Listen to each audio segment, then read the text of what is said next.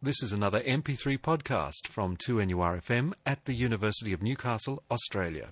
Hello and welcome to Talking Travel with Travel World on King. Jane's taken your advice, Sally, and uh, gone travelling somewhere, so you've got me, Graham Wilson, for today. So thanks to Travel World on King. Where are we off to today?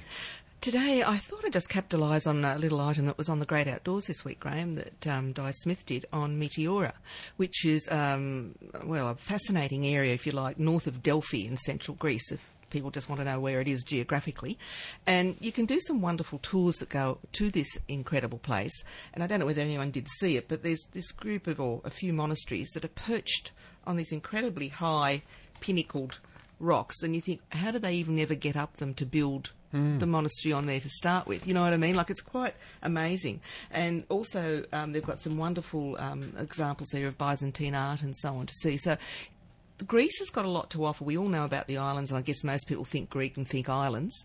But the central part of Greece is very interesting as well. I mean, you've got Delphi, for example, which I have been to, and it's quite fascinating to go to these old ruins. And there's a wonderful tour that does this classical area of Greece, including Meteora. And, I, and apparently, even now, the monks, I think, are, are, not there anymore that used to, to live in these um, temples, if you like, or monasteries. But some of them have been converted to like museums of fine art, as I said, and also I think there's actually some nuns now there there. They're running them as convents. So it's it's quite an incredible part, and it reminds you, I guess, of if you've ever seen photos of Guilin in China, too, of these you know incredible rock formations that just go straight up, mm. and then you've got this monastery perched on the top, about 400 metres up. So you know, you think, wow. And it's quite a large area of central Greece. And you can go to the Corinth Canal and Mycenae and Epidaurus. And there's so many historical points in there with which you've got you know your old um, beautiful ruins and temples and just just fascinating part of Greece that you should include I think and, and not just the islands when you go to Greece so mm. just something to think about I guess when you're planning a, a Greek adventure that um, you could do a little bit of the classical side as well as the uh, the beaching sunbasking side. Sounds very tempting. It does sound very tempting. But I, I, wouldn't go there in the summer. It'd be too hot, obviously. And, and winter, well, a lot of the places don't operate in the islands, particularly in winter. They, they close down. So your best time to visit Greece, I guess, is sort of if you went April, May into early June, and then leave July and August out of the equation and September, you know, through to October, they're probably your best times to travel. Mm-hmm. Now, Singapore Airlines has this uh, new Airbus, and not only Singapore Airlines is taking them up, are they? No, it's not. They're going to be the launch carrier for this incredible looking aircraft that we've probably seen, you know, drawings of or images of on TV. It's set to begin flying in November 2006 with Singapore Airlines, um, but apparently Virgin Atlantic um, have six of them on order, mm-hmm. and they'll be running um, in for a further six further down the track. Um, so that's interesting. So a lot of people are obviously going to run these aircraft. Uh, a lot of people on board.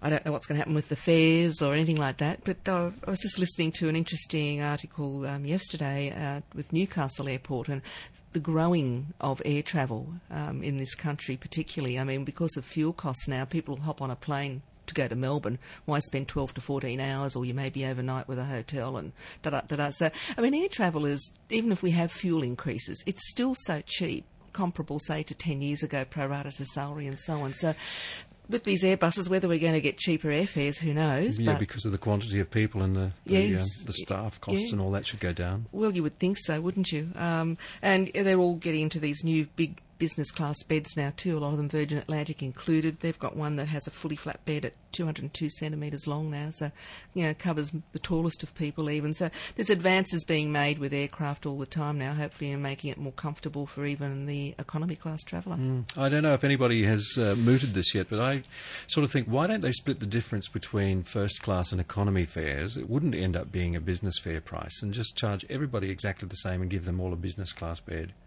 But wouldn't that be nice? Wouldn't that be nice? Wouldn't it be, like, especially on your long haul? Oh yes. I mean, premium economy. A few airlines are introducing this now, as you probably know. Like British Airways calls it World Traveller Plus. Air New Zealand has introduced it across the Pacific. Mm. Virgin Atlantic has it as well, out of Hong Kong through to London.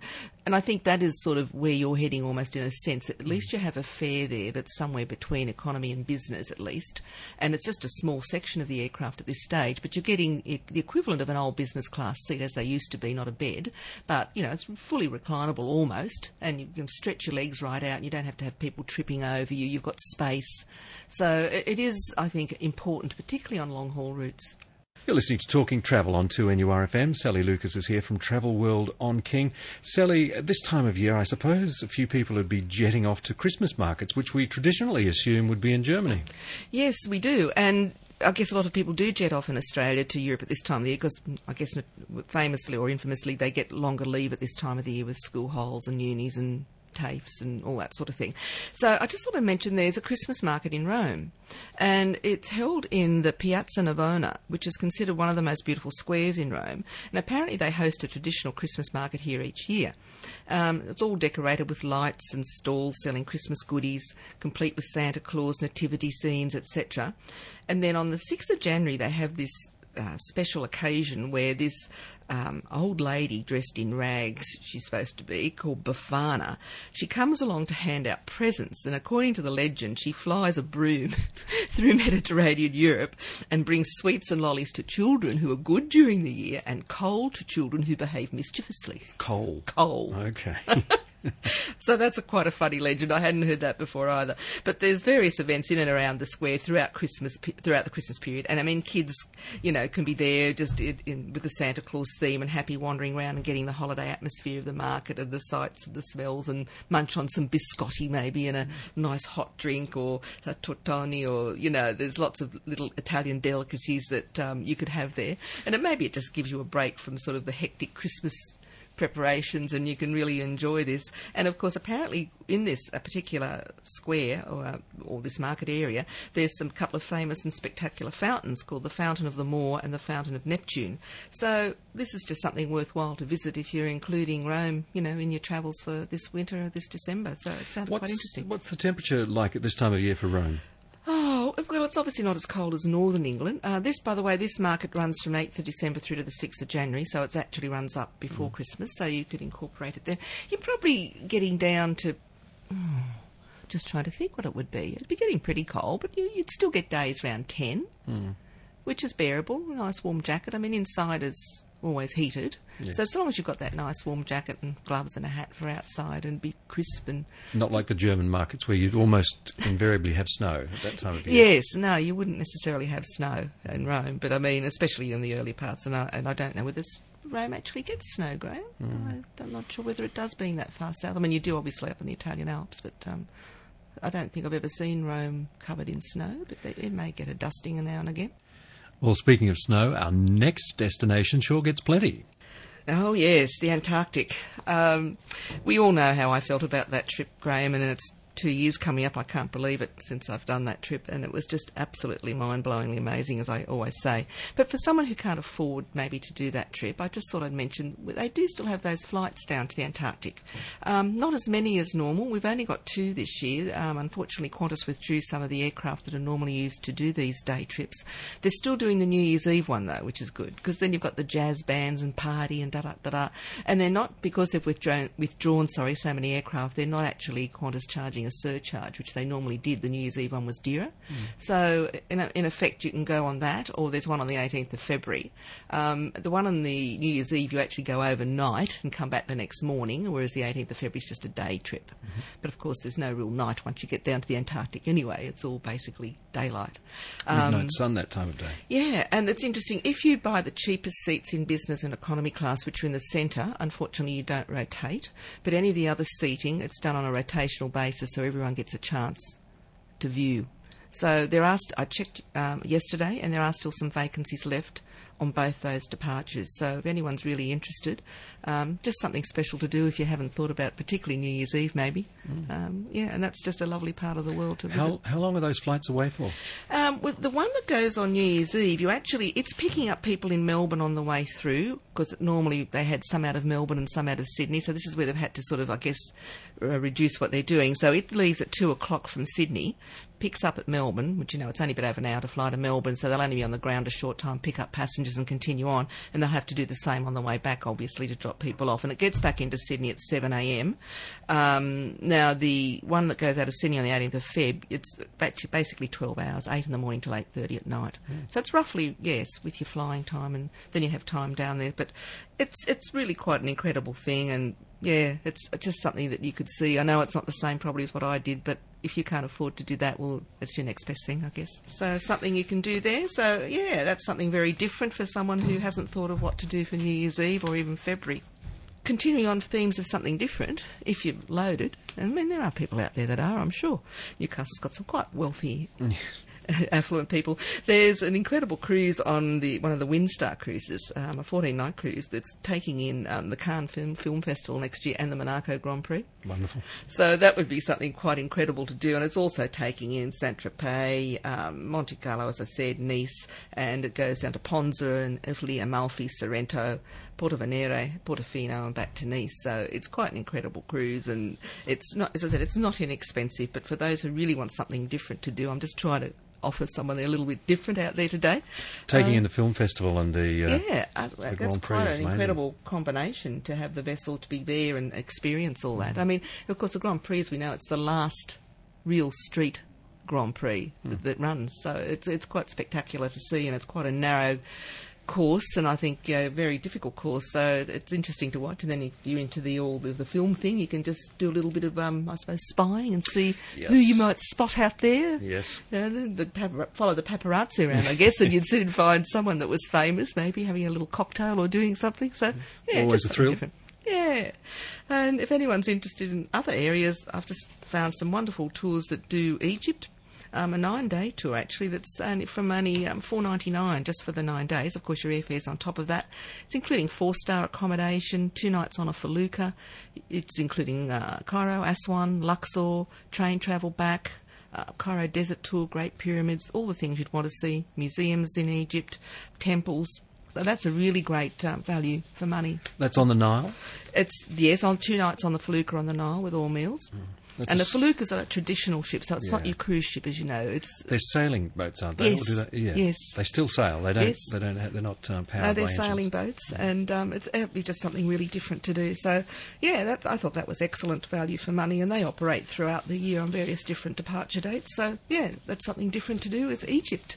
And for families now, we've even got um, a lot of um, wholesalers are providing um, package holidays for families. So there's one now into India, one doing Rajasthan, and one doing Kerala. And so that's um, packaged specifically for families. And I hear New Zealand's opening up some more wilderness area. New Zealand's really proactive at the moment. They're really trying to encourage people to go for their adventure style of travel, not just the old coach tour style of travel. And it's an area called the Landsborough area, and apparently it's virtually untouched and has only been visited by a very privileged few people. And it's out of Queenstown that you do this, and it includes um, rafting, scenic flight up the Landsborough Valley, bushwalking, canyoning, uh, etc., etc. So it's a three-day package out of Queenstown. It's eleven hundred and thirty-nine, so it isn't it isn't cheap, but of course you're doing something that's very very special, and it really hasn't been opened up to tourism before. So it's quite a unique area, um, and it's quite remote apparently. So you're camping, paddling, etc., and you can add on to that, of course, with accommodation in Queenstown each end. Queenstown, of course, one of my favourite places on the entire planet. You could do all those après, you know, tough ah. guy sort of things that you do out in the bush and come back and pamper yourself in Queenstown. Well, Queenstown's not quite a beautiful place to pamper yourself, isn't it? Mm. I mean, even just to sit and look at the beautiful scenery. I mean, it's real picture postcard stuff, isn't it? Mm. It's a beautiful part of the world, as you well know. You're listening to Talking Travel with Travel World on King and Sally Lucas is with us. Sally, some hot deals. Hot deals, and the first ones are rock bottom deals. Oh. How about that? And it's we're talking about the big rock, Ayers Rock. Of course, it's summer up there now, and this is when they do have some special deals coming in. But some people still travel up there in summer. It's a different sort of heat. It is a dry heat. It's not like Darwin where it's a very wet heat. So, mm. so long as you can cope with the heat, it's still where you'll get some great deals at, at this time of the year, going from now really through into the end of January. And there's got three nights at Ayers Rock at the moment from only two hundred and thirty-five dollars, which is pretty good per person because being captive area Ayers Rock, as you probably may or may not know, that a lot of the accommodation is usually quite expensive. So it's, it is offering people a genuine saving to go at that time of the year. And you can buy Ayers Rock touring passes to go along with that, which from only $177, which gives you freedom to travel without the whole national park area and do all sorts of things, including, you know, um, Uluru um, itself, a sunset tour, or to go out to the Olgas, etc. So there's lots of options there available. Children, by the way, on this are free as well. So it means you can take your kids and they eat for free as well. So Up to what age is that? Usually, um, it would be, I would imagine, I'm looking for this here. I think it's one child, 15 years and under, eats free per paying adult at any buffet restaurant. So that's not bad, is it? So that's that's good for families anyway. And there's lots of South Pacific uh, specials around at the moment. Mainly these are, some start from now. Just check with us. I won't go through all the dates, but usually these are going into um, February, March next year.